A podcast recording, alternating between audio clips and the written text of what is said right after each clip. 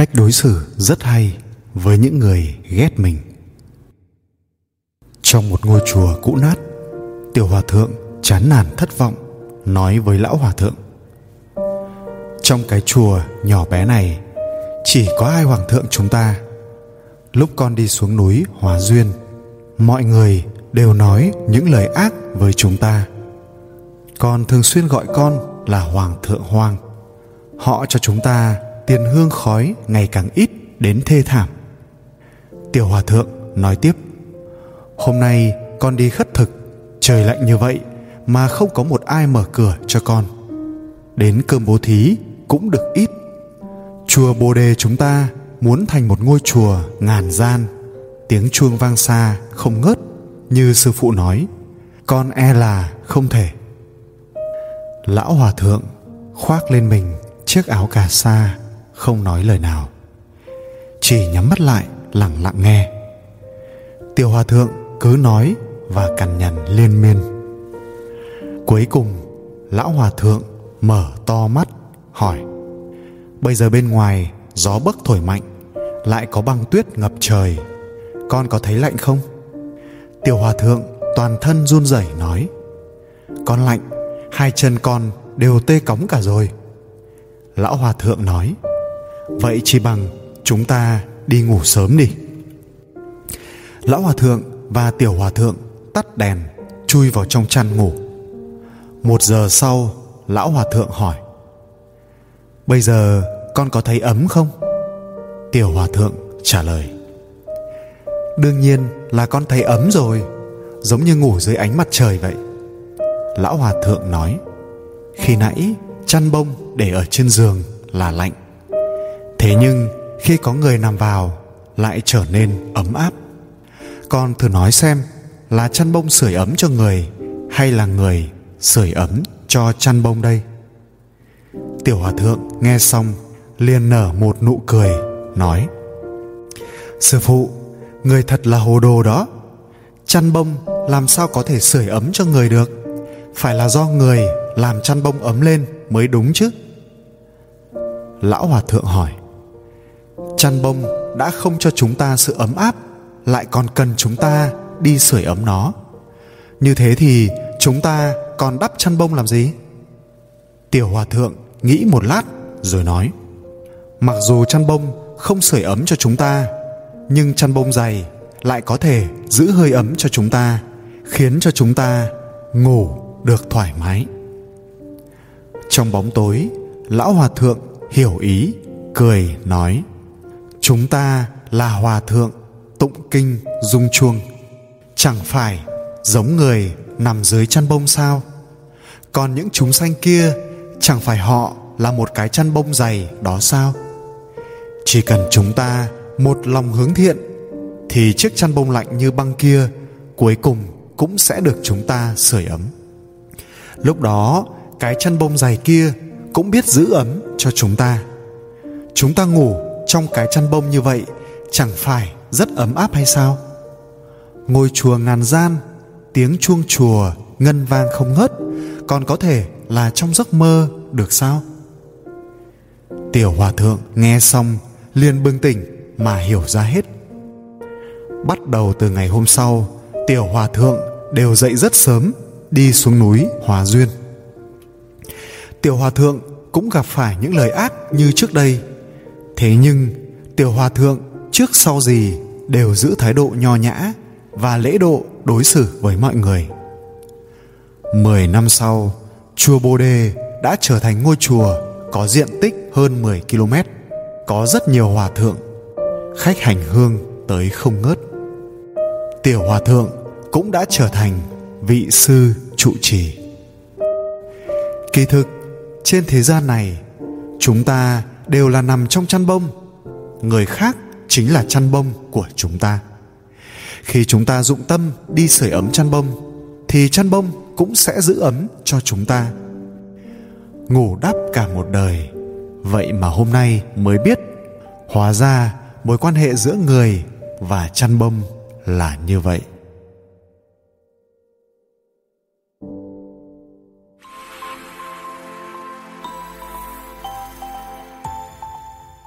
Hạnh phúc không ở chỗ bạn có những gì, mà lại ở việc bạn buông bỏ được bao nhiêu.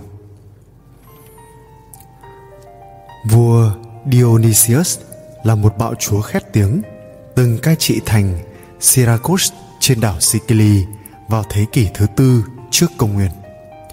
Chuyện kể rằng vua dionysius sống trong một tòa lâu đài nguy nga với đủ mọi người hầu kẻ hạ trên đời.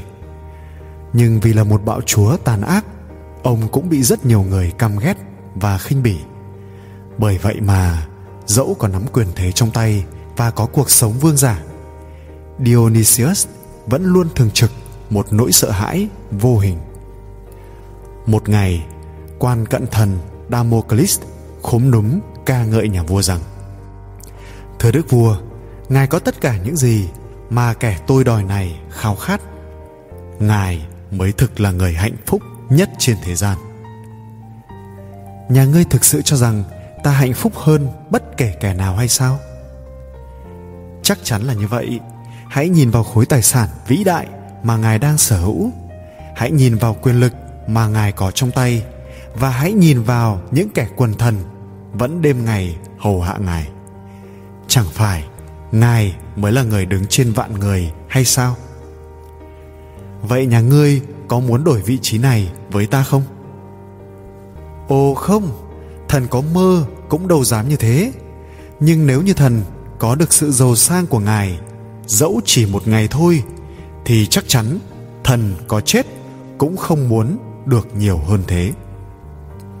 Được. Vậy nhà ngươi sẽ có được điều đó thế là ngày hôm sau, damocles được đưa đến cung điện và đổi vị trí với nhà vua trong một ngày. Ông được khoác áo bào và ngồi trên ngai vàng, được người hầu kẻ hạ phục tùng như chính vị chúa của họ, được thưởng thức bàn tiệc với đủ loại cao lương mỹ vị trên đời, từ những loại rượu nho đắt tiền cho đến các loài hoa thơm ngào ngạt trang hoàng trong cung điện, tới các bản nhạc vui nhộn và những điệu múa cung đình. Tất cả những gì damocles muốn đều được đáp ứng đầy đủ. Trong phút chốc, damocles thấy rằng mình đang là người hạnh phúc nhất. Nhưng khi nhìn lên trần nhà, ngay phía trên đỉnh đầu ông ta là một thanh gươm. Thanh gươm treo lơ lửng bằng sợi lông đuôi ngựa nên có thể rơi xuống bất cứ lúc nào. Damocles dùng mình sợ hãi nụ cười tắt ngấm trên môi, còn khuôn mặt thì tái mét, vô hồn. Cho đến lúc này, ông không còn tâm trí để thưởng thức rượu ngon, nhạc hay và những cuộc vui bất tận nữa. Tất cả những gì ông muốn là được rời xa ngôi báu, chạy trốn khỏi cung điện xa hoa và trở về với cuộc sống yên ả trước kia. Có chuyện gì thế, damocles? Nhà ngươi không thấy ngon miệng nữa à? Vua dionysius hỏi, thanh gươm thanh gươm, damocles lắp bắp nói, ồ, tất nhiên là ta nhìn thấy. Ta luôn nhìn thấy nó hàng ngày.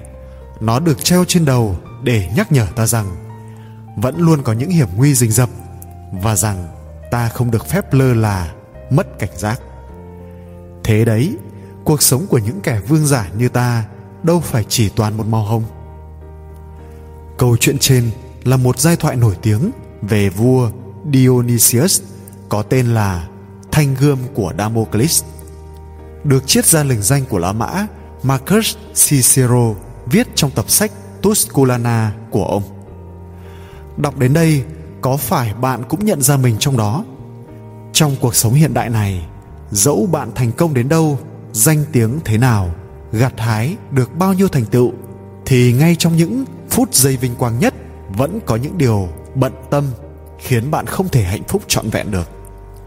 Ví như, bạn đã nỗ lực cả 3 năm cấp 3 để vào đại học, nhưng rồi phía trước sẽ là nỗi lo. Làm sao để học tốt?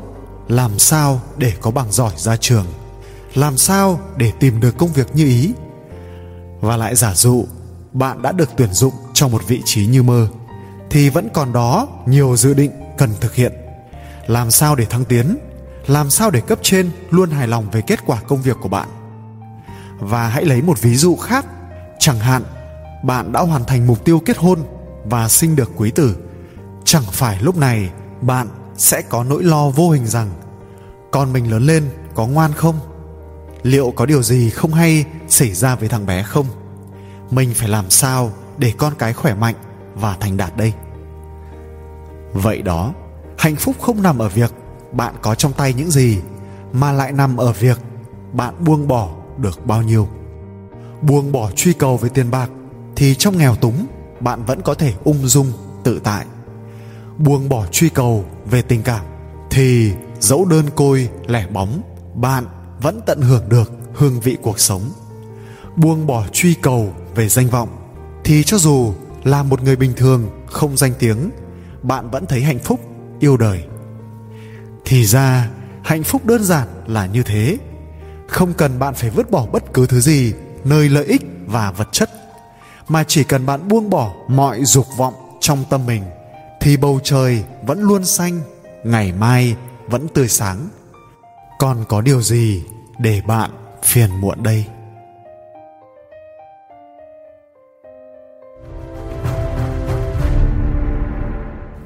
Nếu suốt đời tìm kiếm hạnh phúc, bạn sẽ không thể hạnh phúc. Bởi vì đó là thứ không thể tìm kiếm. Vì sao khi đã có trong tay tất cả, tiền bạc, vật chất, địa vị, nhiều người vẫn không thể hạnh phúc? Lẽ nào hạnh phúc lại xa xôi đến thế sao? Thực ra, hạnh phúc vẫn luôn ở ngay trước mắt ta gần trong gang tấc mà lại tựa như xa tận chân trời.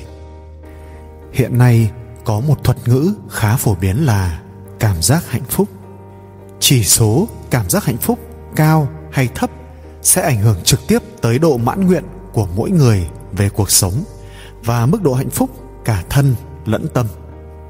Nhưng điều khiến con người nuối tiếc là cảm giác hạnh phúc của người trong xã hội hiện đại thường không cao mặc dù điều kiện vật chất không ngừng nâng cao, nhưng cuộc sống tinh thần của con người lại vô cùng thiếu hụt.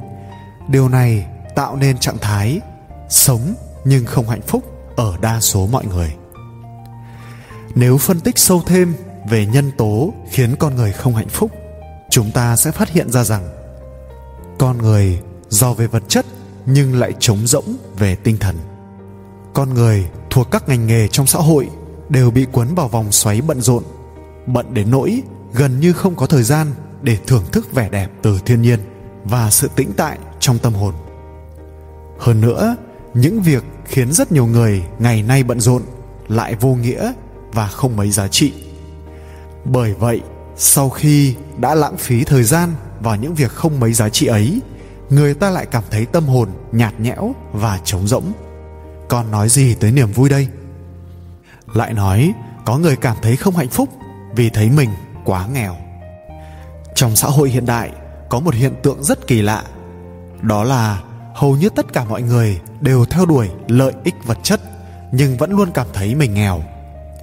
Trên thực tế, ngoài những người thực sự nghèo khổ ra, còn những người giàu có vẫn đang khóc lóc vì thấy mình nghèo.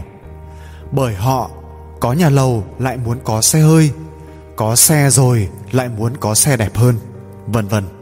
Sau đó, đa phần mọi người đều trở nên đau khổ khi không được thỏa mãn. Từ đó mà đánh mất niềm vui của bản thân. Vậy thì nghèo có phải là nguồn gốc khiến con người bất hạnh hay không? Nếu đúng là như vậy, thì tại sao những người giàu có và ngôi sao màn bạc lại tìm đến chất kích thích để trốn chạy khỏi cuộc sống không hạnh phúc ấy? Có thể thấy rằng nguyên nhân thực sự khiến con người u uất không phải là sự nghèo túng về vật chất, mà là sự trống rỗng về tinh thần. Nhà thơ flaccus từng nói, không thể vì một người có rất nhiều của cải mà nói rằng họ hạnh phúc. Chỉ khi nào biết trân trọng những món quà mà tạo hóa ban cho họ, có thể đón nhận mọi khó khăn chắc trở với tâm thái bình thản. Họ mới thực sự làm chủ được hạnh phúc.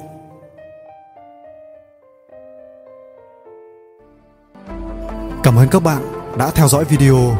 Hãy nhớ bấm đăng ký để theo dõi thêm nhiều video mới. Chúc các bạn luôn vui vẻ.